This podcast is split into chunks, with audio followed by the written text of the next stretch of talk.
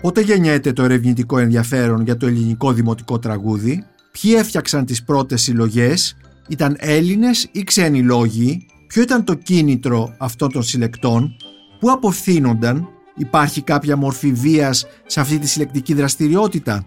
Συζητάμε το θέμα με τον μουσικολόγο και καθηγητή της Ιστορίας της Μουσικής στο Ιόνιο Πανεπιστήμιο, συγκεκριμένα στο Τμήμα Μουσικών Σπουδών, Πάνο Βλαγκόπουλο, με αφορμή το βιβλίο του «Βλέπεις, ξένε μου φίλε, ότι δεν λησμονώ τα τραγούδια» από τον Χαξτχάουζεν στο Βινέ, ή εκατό χρόνια δυτικοευρωπαϊκού βλέμματος στο ελληνικό δημοτικό τραγούδι, που μόλις κυκλοφόρησε στη συλλογή μελέτες του Οδείου Αθηνών και του εκδοτικού οίκου Ορφέας.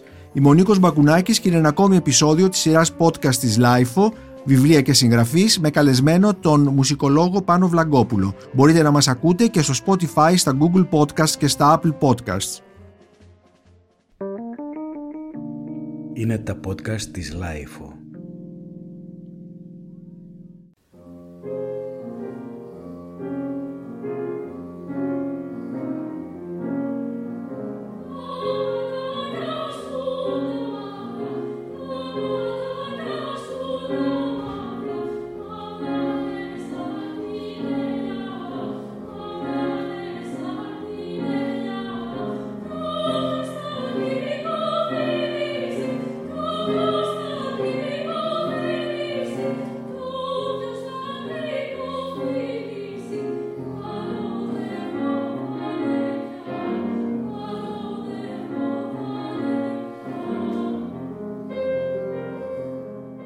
Πάνο Βλαγκόπουλε, αγαπητέ Πάνο, σε ευχαριστώ που ήρθες σήμερα στο στούντιο της Λάιφο για να συζητήσουμε για το δημοτικό τραγούδι και την ανακάλυψή του εντός εισαγωγικών, για το βιβλίο σου «Βλέπεις, ξένε μου φίλε, ότι δεν λησμονώ τα τραγούδια». Ένας πολύ ποιητικός και ρομαντικός τίτλος, για τον οποίο θα, φαντάζομαι θα μας μιλήσεις. Ο τίτλος προέρχεται από μια επιστολή του Πίκολου στον Φοριέλ. Ο Πίκολος ήταν Έλληνας φίλος του, του, του Κοραή και του κοραϊκού κύκλου α, γενικά και α, είχε Οφ. βοηθήσει τον Φοριέλ στο να μάθει ελληνικά, και αυτό είναι απόσπασμα από μια επιστολή του, α, το οποίο το επέλεξα ακριβώς για να δείξω αυτή την α, ανταλλαγή που σημειώθηκε, που α, έγινε ανάμεσα στους Ευρωπαίους, δυτικοευρωπαίους διανοούμενους, κυρίως στο κλίμα του φιλελληνισμού, αλλά και στους Έλληνες διανοούμενους, με αποτέλεσμα την, αυτή τη στροφή στο ενδιαφέρον στο, στο ελληνικό δημοτικό τραγούδι.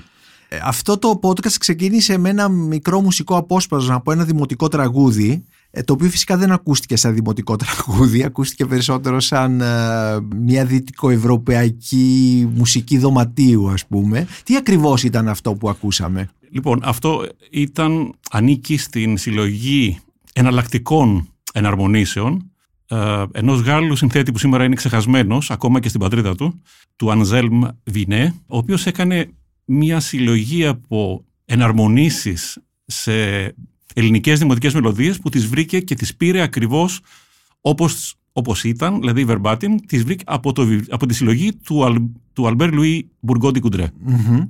Ε, αυτός ο Βινέ έζησε πότε? Έζησε από το, από το χίλια οκτακόσια σαράντα επτά mm-hmm. μέχρι... Ναι, δεν έχει σημασία, στο δέκατο ένατο αιώνα. Αλλά αυτό ήταν ένα τραγούδι... Ε, ποιο, τι ακριβώς ήταν αυτό το τραγούδι, από πού προέρχεται? Μέχρι το χίλια εννιακόσια είκοσι ένα. Αυτό είναι...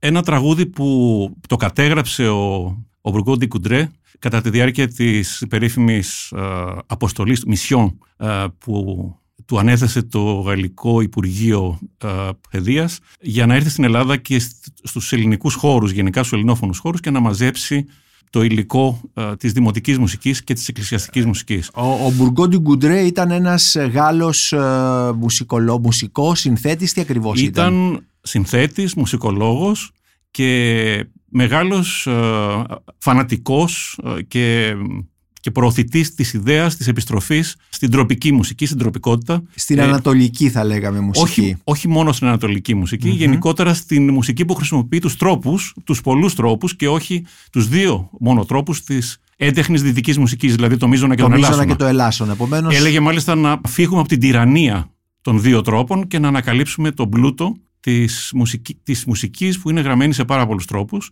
Ήταν βαθύτατα α, επηρεασμένος με, από το, θα λέγαμε, ο, ε, από το ορι, ε, οριεντελαστικό κλίμα της εποχής mm-hmm. και στη συνέχεια και μάλιστα και από, την, από τη φιλετιστική ιδεολογία. Αναζήτησε δηλαδή να βρει τα κατάλοιπα του πολιτισμού των αρίων μάλιστα. φυλών, τα οποία τα βρήκε... Των αρίων φυλών που, που είχαν εμποδιστεί να εξελιχθούν ως άροι ακριβώς, της Δυτικής Ευρώπης, ας πούμε, ακριβώς, κατά κάποιον τρόπο. Ναι.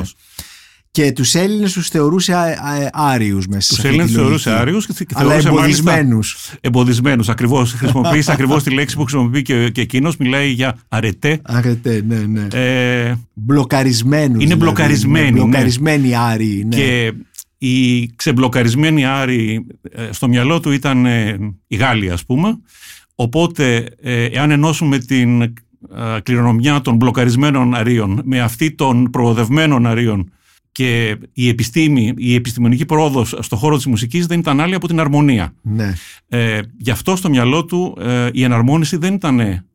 όπως θα έλεγε σήμερα κάποιος που ακολουθεί, ας πούμε, μια ορθοδοξία εθνομουσικολογική, θα έλεγε ότι η εναρμόνιση είναι κάτι το ενοχλητικό, είναι κάτι που, που παραποιεί mm-hmm.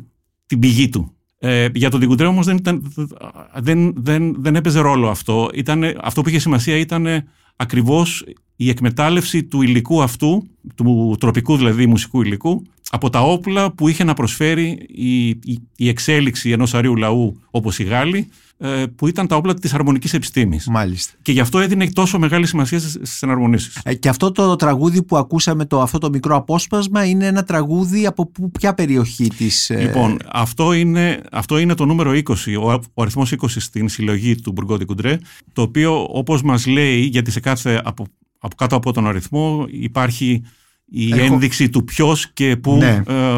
Ε, ποιος συνεισέφερε αυτό το τραγούδι και πού το ναι, και έχω, επειδή έχω μπροστά μου τη συλλογή ε, λέει ότι προέρχεται από τη Σμύρνη και υπάρχει και το όνομα μιας κυρίας Μαντάμ Λαφόν, η οποία... Λοιπόν, αυτή η Μαντάμ Λαφόν ε, που είναι βεβαίως το πρώτο πράγμα είναι να, να γεννά μια, μια μεγάλη απορία το πως φορέας ενός δημο, ελληνικού δημοτικού τραγουδιού είναι μια που ακούεις το όνομα Μαντάμ Λαφόν. Ναι. Η Μαντάμ Λαφόν λοιπόν είναι Κύπρια αλλά ιταλικής καταγωγής και παντρεμένη με έναν προξενικό υπάλληλο του γαλλικού προξενείου στη, στη Σμύρνη. Mm-hmm. Ε, αυτό βέβαια βάζει σε ένα σχετικιστικό φως όλη την ιστορία περί αυθεντικότητος του, του υλικού που έχει προσφέρει η κυρία Λαφών, η οποία σημειωτέων είναι υπεύθυνη για το εβδομήντα τοις εκατό των τραγουδιών που έχει καταγράψει, που εξέδωσε, γιατί έχει καταγράψει πιο πολλά, που εξέδωσε ο... ο Μπουργκό Τιγκουντρέ. Μάλιστα, με διάμεσο λοιπόν την κυρία Λαφών. Ναι. Και αυτό το τραγούδι, από ό,τι βλέπω εδώ στην, στη συλλογή, έχει τίτλο «Τα μαύρα μάτια σου». Τα ματάκια σου τα μαύρα. Τα ματάκια σου τα μαύρα, μάλιστα. Ναι. Ας έρθουμε όμως τώρα στο... Μπορούμε αργότερα θα να ακούσουμε ολόκληρο αυτό το τραγούδι. Από αυτά που μας λες, ακούμε το όνομα Βινέ, το όνομα Ντικουντρέ και τα λοιπά. Ε, τελικά φαίνεται ότι το ερευνητικό ενδιαφέρον για, τις, για το ελληνικό δημοτικό τραγούδι και την συγκρότηση των πρώτων συλλογών γίνεται στη, στην Ευρώπη αυτή την εποχή από ξένους λόγιους. Πότε αρχίζει αυτό το ενδιαφέρον? Ε, ξέρουμε ότι οι πρώτες συλλογές ε, από Έλληνες λόγιους, η πιο γνωστή είναι του Νικόλαου Πολίτη, η οποία είναι στα πρώτα χρόνια, στα του, πρώτα εικοστού χρόνια του εικοστού αιώνα ακριβώς. Ναι. Εδώ πότε έχουμε αυτές, πότε αρχίζει λοιπόν αυτό το ενδιαφέρον και αυτές ε, οι συλλογές? Πριν βγουν οι ολοκληρωμένες συλλογές υπάρχουν οι καταγραφές που προέρχονται από ταξιδιώτες, mm-hmm. από περιηγητές δηλαδή. Πρέπει κανείς να ξεφυλίσει την περιηγητική λογοτεχνία, η οποία ήταν εξαιρετικά πλούσια ήδη από το δέκατο όγδοο αλλά κυρίως το δέκατο ένατο αιώνα, και να, να δει ότι σε πολλά από τα περιηγητικά κείμενα υπάρχουν ένθετα είτε μουσικά είτε μόνο κειμενικά που αφορούν το, το ελληνικό δημοτικό τραγούδι. Και μάλιστα λες, γράφεις στο βιβλίο σου, ότι ο τρόπος με τον οποίο ε, παρουσιάζονται σε αυτά τα περιηγητικά κείμενα τα δημοτικά τραγούδια θυμίζει λίγο τον τρόπο με τον οποίο σήμερα σε μια ταξιδιωτική σελίδα του διαδικτύου βλέπουμε φωτογραφίες ή βιντεάκια με αρχεία ήχου κτλ. Ακριβώς. Έχουν, είναι, ναι. ε, είναι στο πλαίσιο της, ε, της προσπάθειας του συγγραφέα να μεταφέρει λίγο από το κλίμα που έζησε ο ίδιος mm-hmm. στην, ε, στη χώρα που επισκέφτηκε. Όπως σήμερα αυτό γίνεται με, την, με το ανέβασμα ενός μικρού βίντεο από το χώρο ή ενός μουσικ, μιας μουσικής ηχογράφησης, ας πούμε. Ε, έτσι εκείνη την εποχή δεν γινόταν παρά με αυτές τις παραθέσεις, με αυτά τα παραθέματα. Οπότε μέσα στα περιηγητικά κείμενα έχουμε δημοτικά τραγούδια, αλλά προφανώς έχουμε μόνο τα λόγια, δεν έχουμε και... Πολλές φορές υπάρχει και μουσικό παράρτημα. Α, υπάρχει έτσι. Και μουσικό παράρτημα. Ναι, βεβαίως. Το, γραμμένο σε τι, με, με, με, με νότες ε, της δυτικής ευρωπαϊκές, μουσικής, ευρωπαϊκές, στην, ναι, ναι. Στην τυπική μουσική σημειογραφία του πενταγράμμου. Μάλιστα. Δηλαδή. Οπότε ξεκινάει λοιπόν νωρίς το ενδιαφέρον για την, αλλά περισσότερο σαν ένα παράδειγμα αυθεντικότητας της περιήγησης, ναι, ας πούμε. Όλα αυτά μέχρι την εμφάνιση του Χέρντερ και του χερντερισμού, γιατί από εκεί και πέρα τα πράγματα γίνονται πάρα πολύ σοβαρά. Ο Χέρντερ είναι ο Γερμανός φιλόσοφος Johann Gottfried Herder, ναι, ο οποίος είναι υπεύθυνος σε μεγάλο βαθμό, βέβαια δεν ήταν μόνος του, ήταν ένα ολόκληρο, ολόκληρο κλίμα που χαρακτήρισε το, τους, Γερμα, τους Γερμανούς διανοούμενους που ανήκαν στην, στη λεγόμενη θύελλα και ορμή. Ρομαντικό κίνημα. Ναι, και μετά κυρίως τους κατά αυτό ρομαντικούς, mm-hmm. κυρίως Γερμανούς διανοούμενους. Ε, ήταν αυτή η στροφή ε, στο λαό και στο, λαϊ, στο λαό με λάμδα κεφαλαίο και στο, στο, λαϊκό, ε, στο λαϊκό πολιτισμό ως ε, τον φορέα της αυθεντικότητας και της ψυχής ναι. ενός λαού. Οπότε έχουμε όλη αυτή την επαναφορά των λαϊκών δημοτικών τραγουδιών, των λαϊκών μύθων, των παραμυθιών κτλ. Αρχίζουν οι συλλογές, το φολκλόρο. Ακριβώς, ναι. Το οποίο δεν περιορίζεται μόνο στα τραγούδια, είτε κείμενο είτε μουσική, αλλά εκ, ε, εκτείνεται στα πάντα, δηλαδή mm-hmm. στις παροιμίες, στα έθιμα, στο λαϊκό θέατρο. Ό,τι έχει να κάνει με την εκδήλωση του λαϊκού πνεύματος, ας πούμε. Μάλιστα. Αυτό που, αυτό που ο, ο Χέρντερ ονόμαζε Volksgeist, το λαϊκό πνεύμα. Και ο ίδιος είναι και, ο, αν θέλεις, ο επινοητής της λέξης Volkslieds, που, είναι το, που έχει μεταφραστεί σε όλες τις γλώσσες, είτε ως folk song στα αγγλικά, είτε ως chanson populaire στα, στα, στα γαλλικά, είτε ως δημοτικό τραγούδι. Mm-hmm. Λοιπόν, ε... δηλαδή, ο όρος δημοτικό τραγούδι δεν υπάρχει. Ε, α, ακριβώς. Την εποχή ο, που δημιουργείται το ακριβώς, δημοτικό και τραγούδι. Ο, και ο πειρασμός είναι πολύ μεγάλος να σκεφτεί κανείς ότι α, εάν δεν υπάρχει ο όρος, μήπως δεν υπάρχει και το πράγμα. ε, Συνήθως οι όροι δημιουργούνται μετά. Ακριβώς, ε, ακριβώς. Ναι, ναι, ναι. ναι, αλλά θέλω να πω, ο πειρασμός ναι. είναι να σκεφτεί κανείς το πόσο είναι αυτή η απόσταση ανάμεσα στην ύπαρξη του πράγματος και στη λέξη που το, που το περιγράφει Οπό... και που το, που το καταδηλώνει. Οπότε λοιπόν η ανακάλυψη του, του δημοτικού τραγουδιού, του ελληνικού δημοτικού τραγουδιού, εντάσσεται μέσα σε αυτό το κλίμα. Έτσι, βεβαίως. Που έχει Σα... σχέση βεβαίως και με την ανακάλυψη του έθνους. Ακριβώς. Μιλάμε για τον αιώνα των, των εθνικισμών, έτσι, mm-hmm. ο δέκατος ένατος αιώνας. Και και αυτός ο, αυτή η, η στροφή προς το λαϊκό είναι κάτι που έχει προετοιμάσει την, τον εθνικισμό ο οποίος θα χαρακτηρίσει ναι. το δέκατο ένατο ναι. αιώνα. Στην αρχή βέβαια αυτό αφορά ε, τα δικά τους πράγματα, δηλαδή τον γερμανικό λαό, και στη συνέχεια ανακαλύπτουν και τα Βαλκάνια, κυρίως τους, τους Σέρβους και τους Κροάτες. Δηλαδή πρώτα ανακαλύπτουν τα Βαλκάνια σε ναι. αυτό το πλαίσιο της... Ναι, ναι, ναι. Υπάρχει μία μικρή, χρο, χρονι, μία μικρή διαφορά φάσης, δηλαδή υπάρχουν τα ονόματα του, του Κόπιταρ και του, και του Βουκ, που είναι οι πολύ μεγάλοι διανοούμενοι Σλάβοι, οι οποίοι σε επαφή με, το, με τη γερμανική διανόηση, γιατί ήταν στο... Ο Κόπιταρ ήταν και στη Βιέννη, ήταν κάτοικος της, της Βιέννης, και σε επαφή με τους ενδιαφερόμενους Γερμανούς, και κυρίως με τον Γκέτε, αλλά και τον Χέρντερ, ξεκίνησαν αυτή την αναγέννηση, ας πούμε, ή αυτή την, αυτό το μεγάλο ενδιαφέρον για το λαϊκό. Αμέσως μετά είναι βέβαια το ενδιαφέρον για τα ελληνικά δημοτικά, από τον ίδιο τον Γκέτε. Ναι, δηλαδή πώς. Ο Γκέτε είχε βρει κάποια ελληνικά δημοτικά, ε, είχε δει... Πο, του είχε πώς τα είχε βρει. Του είχε στείλει ο, ο, ο Χάξτχάουζεν την συλλογή του, ο Βέρνερ φον Χάξτχάουζεν, για τον οποίο ίσως θα μιλήσουμε θα στη συνέχεια. Πρέπει να μιλήσουμε, ναι, αλλά πες μας, ε, ο Βέρνερ Χάξτχάουζεν ακριβώς τι είναι.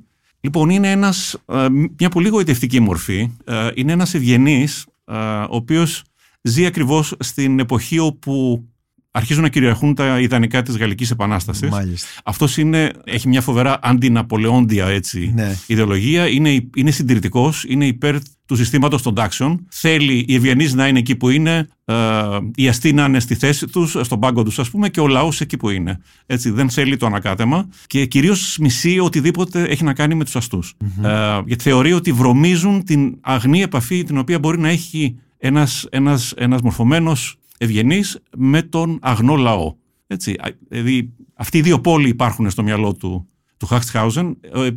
Ο ίδιος είναι μια βιρωνική μορφή που έχει σπουδάσει γλώσσες, μουσική, φιλολογία, μέχρι και ιατρική.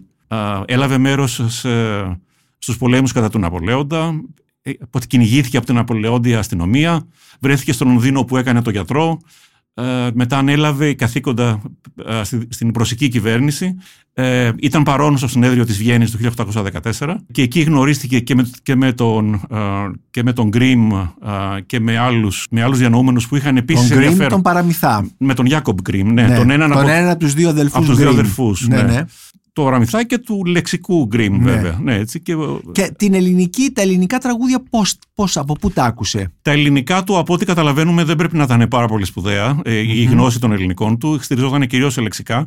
Ε, ο ίδιος είχε απλώς το ενδιαφέρον αυτό στο πλαίσιο του ενδιαφέροντός του για όλους. Μάλιστα. Για, για, για το λαϊκό υλικό από πουδήποτε. Έτσι. Ναι, αλλά πώς έφτασες σε αυτόν το. Δηλαδή, ποια ήταν η, Έφτασαν, η διάβλη, ας πούμε. Δια, ένας διάβλος ήταν από τον Αντώνιο Μανούσο και, mm-hmm. ο οποίος τα έδωσε στο, στον Κόπιταρ και από τον Κόπιταρ σε αυτόν, και κάποια λέει ο ίδιος, όπως γράφει σε μια, ένα υπέροχο κείμενο, μια επιστολή του προς τον Γκέτε, το οποίο το δημοσιεύω και εδώ σε μετάφραση στα ελληνικά, νομίζω είναι η πρώτη φορά που μεταφράζεται. Mm-hmm. Είναι ένα πολύ σημαντικό κείμενο, γιατί στην ουσία πρόκειται για ένα μανιφέστο, είναι ένα, και μάλιστα ένα χερντεριανό μανιφέστο, Ε, όπου ε, βλέπουμε διατυπωμένη ε, την ιδεολογία του, την συλλεκτική ιδεολογία του, αν θες, και είναι στο πλαίσιο του ότι επιζητεί την σχέση με, με τον Γκέτε, που είναι ο, ο μεγάλος, ο Νέστορας των γερμανικών γραμμάτων, ας πούμε,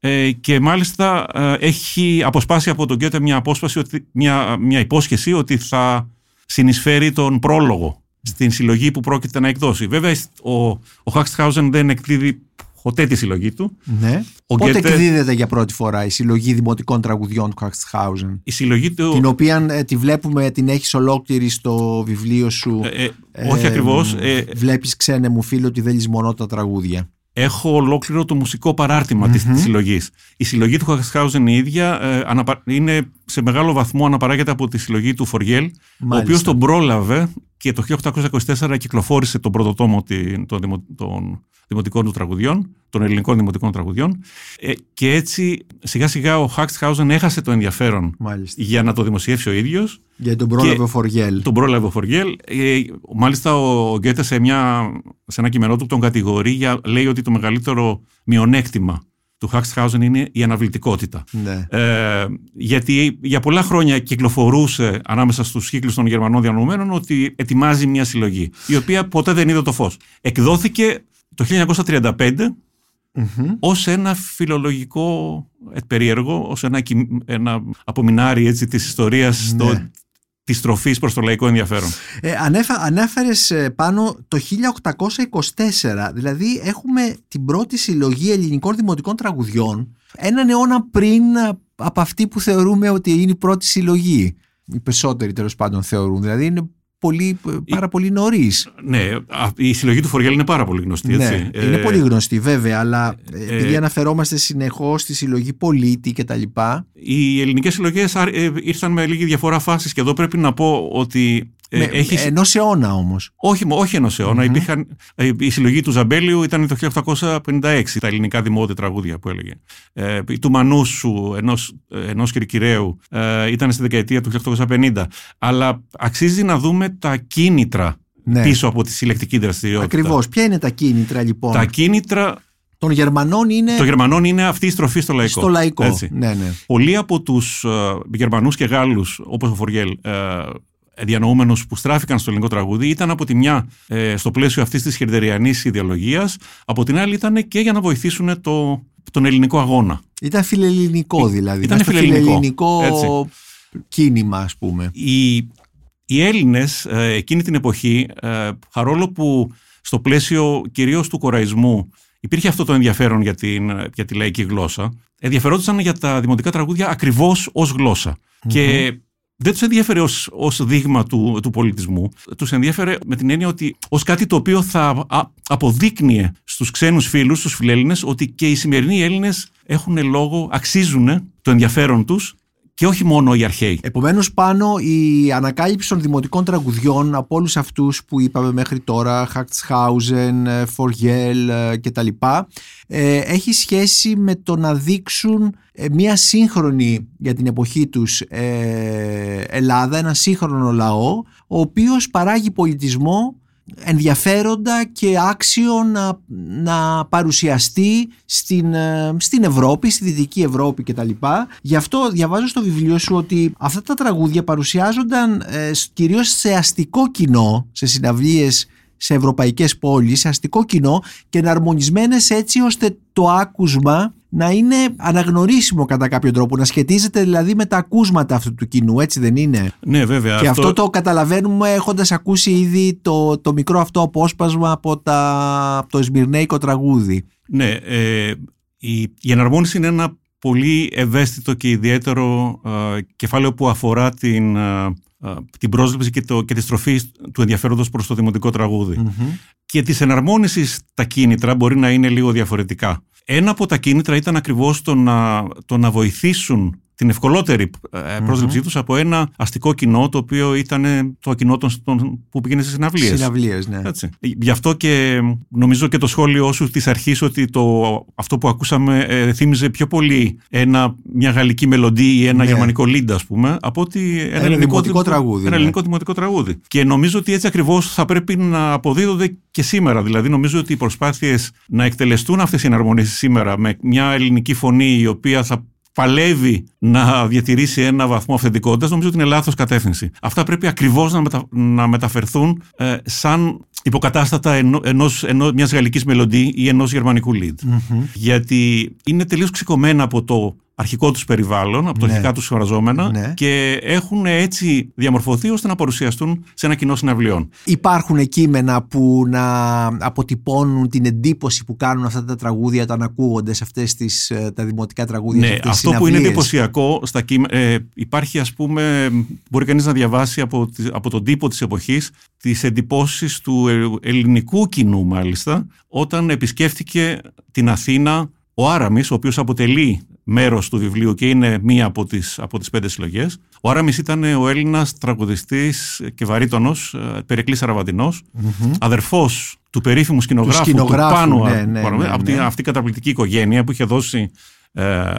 νομομαθείς, διανοούμενους ε, κτλ. Από την Ήπειρο. Αυτός λοιπόν έκανε την καριέρα του στο Παρίσι και είχε ως το πιο σημαντικό κομμάτι της προσωπικότητάς του και της, της ταυτότητάς του ως, ως καλλιτέχνη την πρόθεση του ελληνικού δημοτικού τραγουδιού. Βέβαια μέσα από, από εναρμονίσεις. Έτσι. Mm-hmm.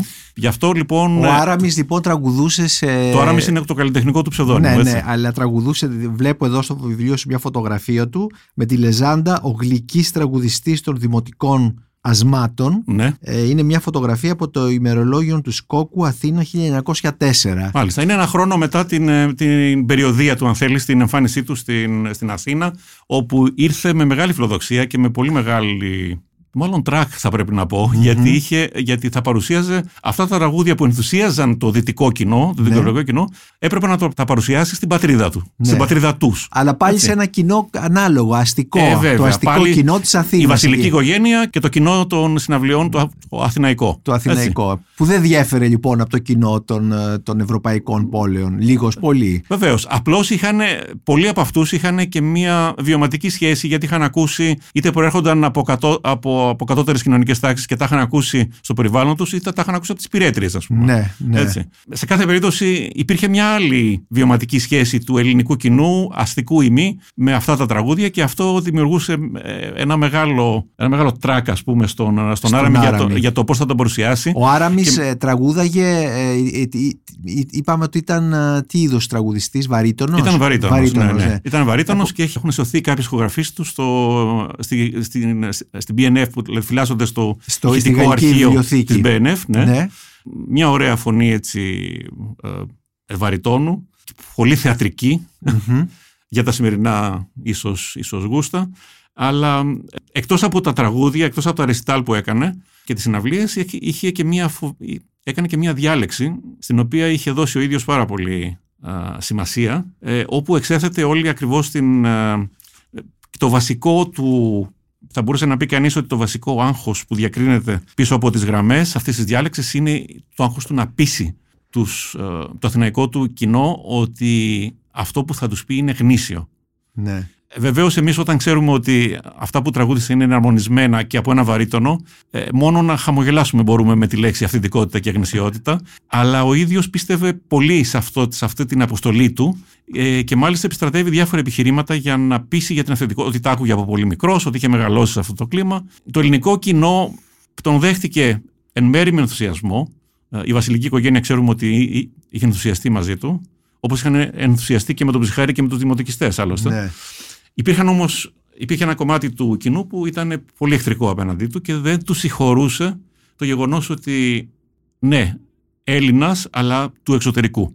Συνεπώς υπάρχει ένα, ένα πρόβλημα ως προς την αυθεντικότητα. Όπως την αυθεντικότητα, ναι. ναι, ναι. Όπως ακριβώς λέγανε και για τον Μπουργκότη Κουτρέ, ότι ναι. ναι, εντάξει, πολύ καλή δουλειά που έκανε, αλλά ήταν Γάλλος, δεν μπορούσε να καταλάβει. Ε, μιας που αναφέρθηκε στο θέμα της αυθεντικότητας και της γνησιότητας, είχαμε αυτή την εποχή παρουσιάσεις δημοτικών τραγουδιών με τα αυθεντικά όργανα, με τις φωνές κτλ. Υπήρχαν, όχι. Έχουν καταγραφεί. Αυτό αρχίζει να γίνεται σιγά-σιγά με την, από τη δεκαετία του τριάντα ίσως. χίλια εννιακόσια τριάντα. Ναι, με τη Μερλιέ ε, mm-hmm. για πρώτη φορά. Που, είναι, που η, η Μερλιέ ήταν η μαθήτρια του Περνό, του Ιμπέρ Περνό στο, ναι. στο Παρίσι. Ε, εκεί μπορούμε να μιλήσουμε για την πρώτη εθνομουσικολογική προσέγγιση με τη σύγχρονη έννοια. Άλλωστε, την εποχή που γίνονται αυτές οι συλλογές δεν υπάρχει έννοια της εθνομουσικολογίας, είναι μεταγενέστερη. Όχι, υ, υ, υπάρχει, mm-hmm. υπάρχει με, κυρίως έχει, τη, τη συναντάμε με το όνομα της συγκριτικής μουσ, ε, μουσικολογίας. Μάλιστα. Βέβαια, ε, φορτωμένη με ένα σωρό ιδεολογικά μπαγκάζια, ναι. τα οποία όλα δείχνουν προς τον ευρωκεντρισμό, έτσι, αλλά σε κάθε περίπτωση έχει αρχίσει ε, το ενδιαφέρον για τους ε,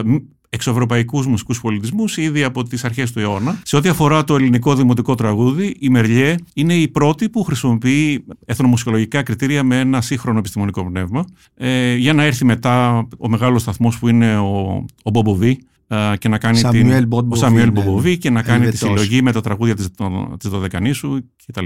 Βέβαια υπάρχει και η μεγάλη συλλεκτική προσπάθεια του Οδείου Αθηνών από το χίλια εννιακόσια δέκα με τον Νάζο, με τον Μαρσίκ, με τον Ψάχο, που είχαν α, περιοδεύσει όλη την Πελοπόννησο ε, και είχαν συλλέξει ε, ελληνικ, πώς το λένε, δημοτικά τραγούδια. Ε, εκεί, ε, εκεί βλέπουμε ότι οι καταγραφές γίνονται και, στο, και σε ευρωπαϊκ, ευρωπαϊκή σημειογραφία, αλλά και σε, και σε βυζαντινή. Mm-hmm. Είναι πιο σωστή η βυζαντινή σημειογραφία για τα δημοτικά τραγούδια σε σχέση με την... Ε, πενταγράμμου με την δυτικοευρωπαϊκή. Νομίζω ότι και οι δύο έχουν τα προβλήματά τους. Mm-hmm. Ε, δηλαδή μια σημειογραφία φέρει ένα βάρος της μουσικής για την οποία εφευρέθηκε και επινοήθηκε. Ε, εάν χρησιμοποιηθεί για μια, για μια μουσική άλλη, η οποία ήταν, ανήκει σε μια προφορική παράδοση ή ε, εν πάση περιπτώσει δεν χρησιμοποιεί σημειογραφία, τότε μιλάμε ούτως ή άλλως για ένα μεταφραστικό εργαλείο.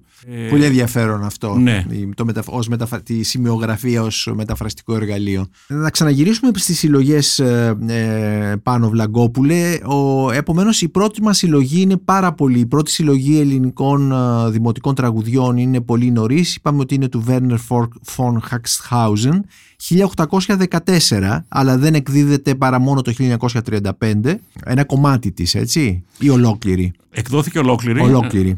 Ε, ε, η συλλογή αυτή ε, παρουσιάζει ένα μουσικό χαράρτημα, το οποίο είχε αγνοηθεί για πάρα πολλά χρόνια. Ε, η, η κειμενική συλλογή, εντάξει, δεν έχει κάποιο κειμενικό ενδιαφέρον από τη στιγμή που αναπαράγεται σε μεγάλο βαθμό από τη συλλογή του Φοριέλ, αλλά... Ε, αυτό σημαίνει ότι το μουσικό παράρτημα έχει όλο το, έχει όλο το ενδιαφέρον. Ναι. Ε, και στο τέλος της συλλογής λοιπόν υπάρχει ένα τέτοιο μουσικό παράρτημα με δεκαεπτά μελωδίες, εκ των οποίων οι δύο μόνο είναι μονοφωνικές, οι άλλες είναι όλες εναρμονισμένες. Mm-hmm. Και δεν ξέρουμε πάρα πολλά για το πώς συνέλεξε ακριβώς τα, αυτές τις μελωδίες ο, ο Χαξχάουζεν και ποιος έκανε ακριβώς τις εναρμονίσεις. Μπορεί και ο ίδιος, ε, κάποιες έχει από ένα, από ένα γνωστό του, το Λέοπολτ Σέφερ, του οποίου η, μικρή, η δική του μικρή συλλογή από εννέα δημοτικά τραγούδια εναρμονισμένα υπάρχει και αυτή στο βιβλίο και εκδίδεται για πρώτη φορά. Στο βιβλίο σου εννοείς. Στο βιβλίο μου, βλέπεις, ναι, ναι. Ξένε μου φίλο, ότι θέλεις μόνο τα τραγούδια. Ε, επομένως, αυτή είναι η πιο παλιά συλλογή. Η πιο παλιά συλλογή, έτσι. Ε, ακολουθεί μετά η συλλογή του Φοριέλ.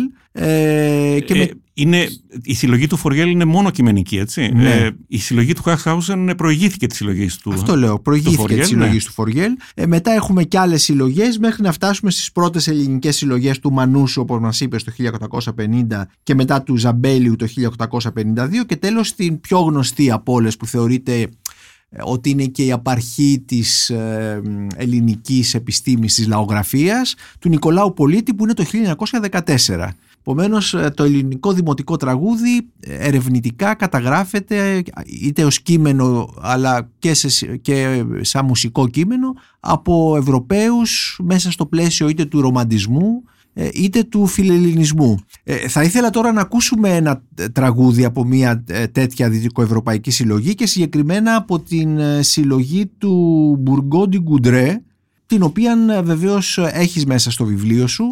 Ε, ποιο είναι αυτό το τραγούδι? Είναι το, η ίδια μελωδία που ακούσαμε στην, στην αρχή, αρχή ναι. ε, τα ματάκια σου τα μαύρα. Ε, στην αρχή το ακούσαμε από την, εν, στην εναρμόνιση του Ανζέλμ Βινέ.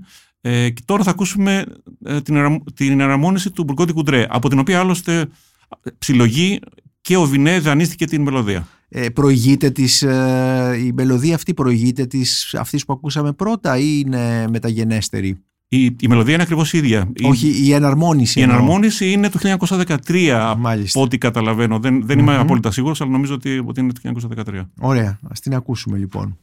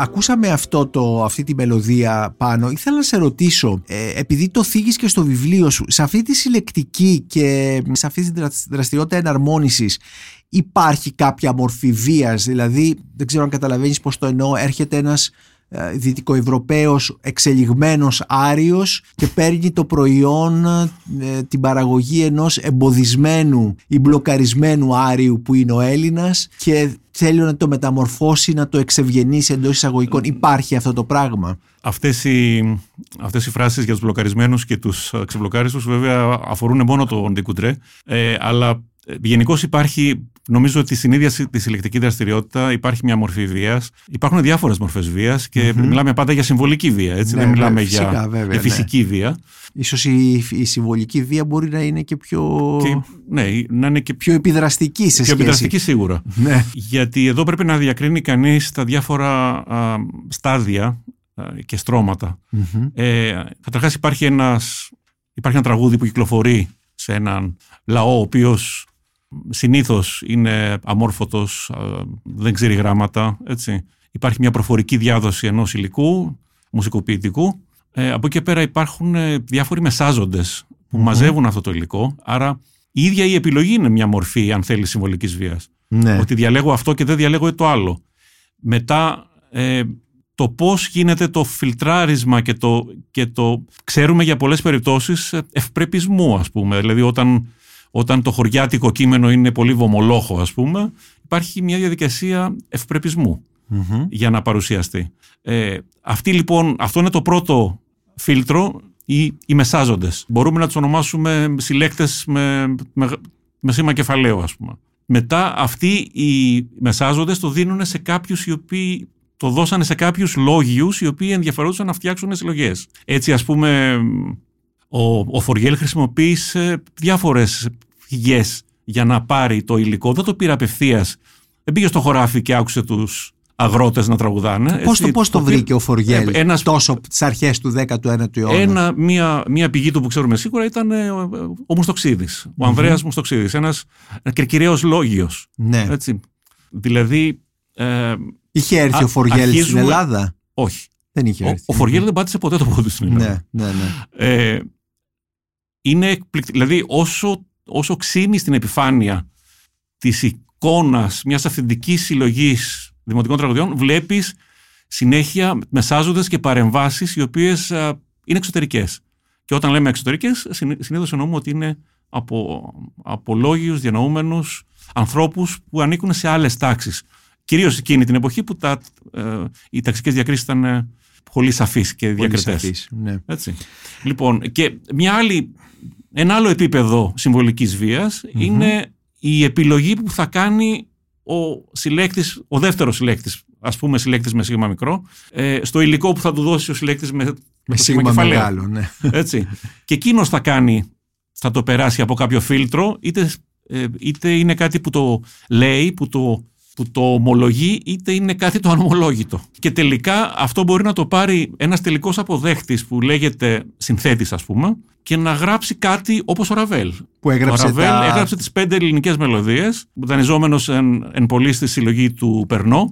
Και αυτό είναι ένα άλλο φίλτρο. Δηλαδή από, από, τον, από τον μυθικό, από τη μυθική πηγή που είναι κάποιος εξίσου μυθικός λαός με λάμδα κεφαλαίο, μέχρι το τελικό αποτέλεσμα υπάρχουν, υπάρχει μια σειρά από μεσολαβήσεις, ναι. όπου όσο πιο πολύ τονίζεται η λέξη αυθεντικό, όσο πιο πολύ πρέπει να έχουμε την, την καχυποψία, την ερμηνευτική, για να το εξετάσουμε. Ναι. Ε, ας έρθουμε τώρα, ας κάνουμε μια τελευταία ερώτηση που έχει σχέση με το ίδιο το βιβλίο σου και πώς έχεις δουλέψει εσύ. Χωρίζεται σε δύο μεγάλα κομμάτια. Το πρώτο μέρος μιλάς για τις συλλογές και για τους συλλέκτες και στο δεύτερο μέρος ε, δημοσιεύεις ε, αυτούσιες τις συλλογές, που είναι πέντε. Είναι, όπως είπαμε, το παράρτημα της συλλογής Haxhausen που είχε εκδοθεί το χίλια εννιακόσια τριάντα πέντε για πρώτη φορά. Μετά είναι η συλλογή Σέφερ, νομίζω ότι εκδίδεται για πρώτη φορά τώρα και το χειρόγραφο αυτής της συλλογής βρίσκεται στη Βαβαρική Κρατική Βιβλιοθήκη.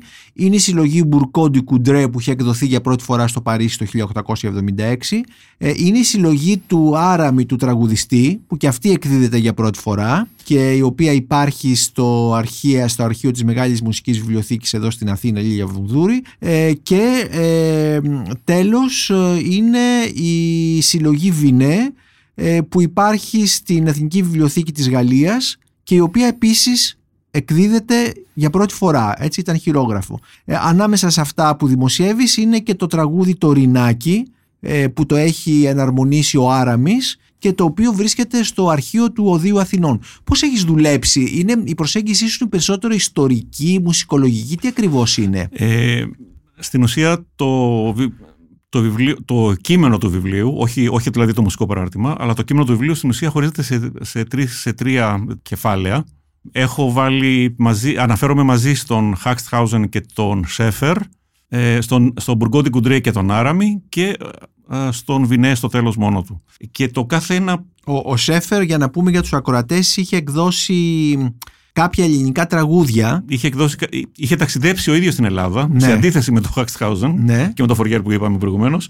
Είχε ο ίδιος ταξιδέψει το χίλια οκτακόσια δεκαεπτά στην Ελλάδα ως μέρος μιας μεγάλης παρέας από Γερμανούς διανοούμενους, αρχαιολόγους, ναι. αρχαιογνώστες κτλ. Και επιστρέφοντας, δημοσίευσε, ο Σέφερ ήταν ένας άνθρωπος με πολλές πλευρές, ήταν μυθιστοριογράφος, μουσικός, συνθέτης κτλ. Όταν επέστρεψε λοιπόν στη Γερμανία, δημοσίευσε ένα μυθιστόρημα. Μάλιστα, λες τη δημοσίευση των τραγουδιών που έκανε, ε, ήταν ένα είδος τουριστικού σουβενίρ, ως τουριστικό ε, συμβουλή, σουβενίρ ναι, τον παρουσίασε. Το, το, και το, το παρουσίασε, το δημοσίευσε σε ένα από τα αλμανάκ, τα πολλά που ναι. διάβαζαν τότε ε, στις ώρες σχόλης ναι, ναι, ναι. οι καλές τάξεις.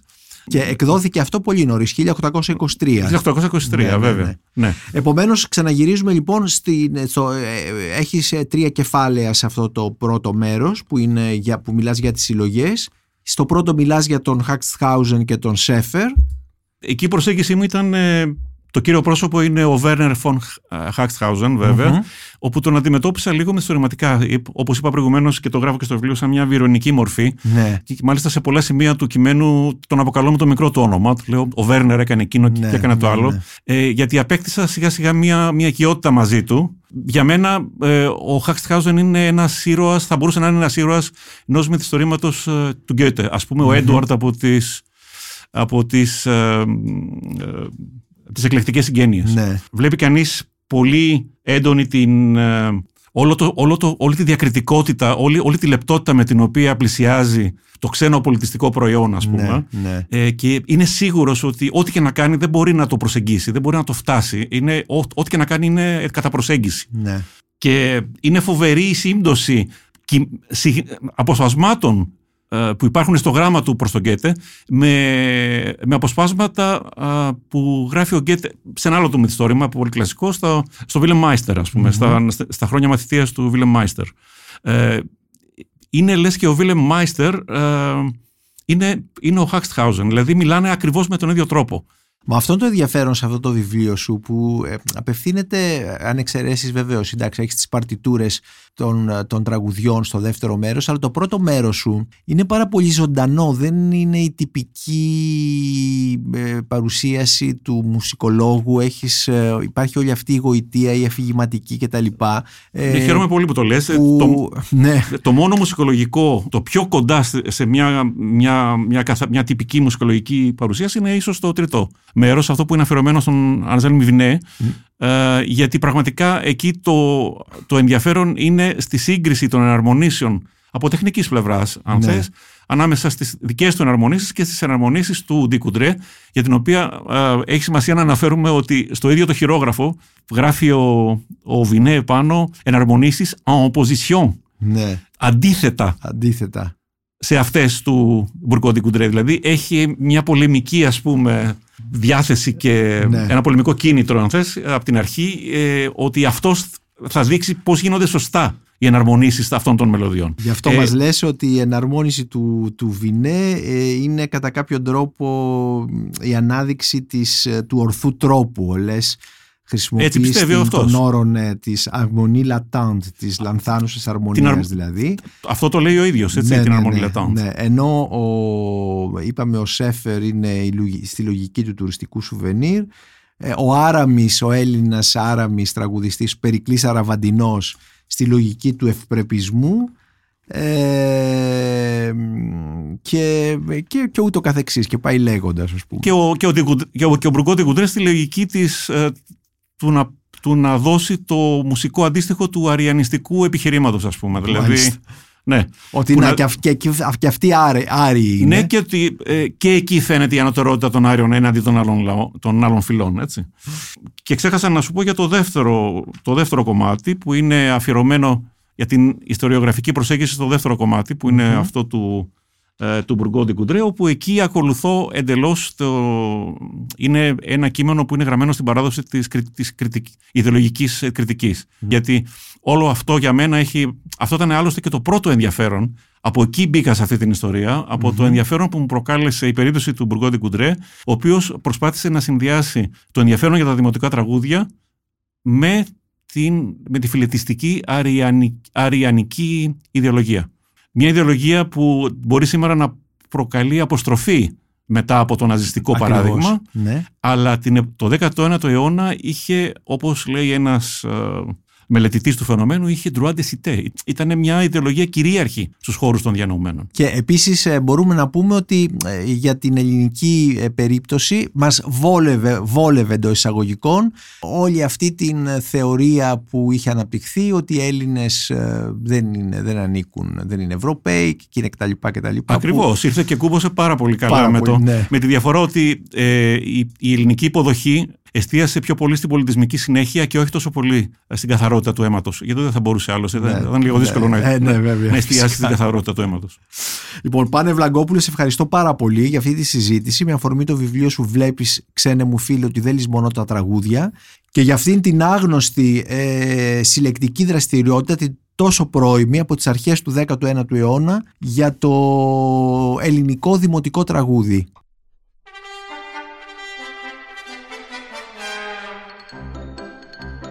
Είμαι ο Νίκος Μπακουνάκης και ήταν ένα ακόμη επεισόδιο της σειράς podcast της Lifeo, βιβλία και συγγραφής. Με καλεσμένο τον μουσικολόγο Πάνο Βλαγκόπουλο για το βιβλίο του «Βλέπεις ξένε μου φίλε ότι δεν λησμονώ τα τραγούδια» που κυκλοφόρησε από το Οδείο Αθηνών και το εκδοτικό οίκο Ορφέας. Μπορείτε να μας ακούτε και στο Spotify, στα Google Podcasts και στα Apple Podcasts. Ηχοληψία, επεξεργασία και επιμέλεια, Φέδωνας Χτενάς και Μερόπη Κοκκίνη. Ήταν μια παραγωγή της Lifeo. Είναι τα podcast της Lifeo.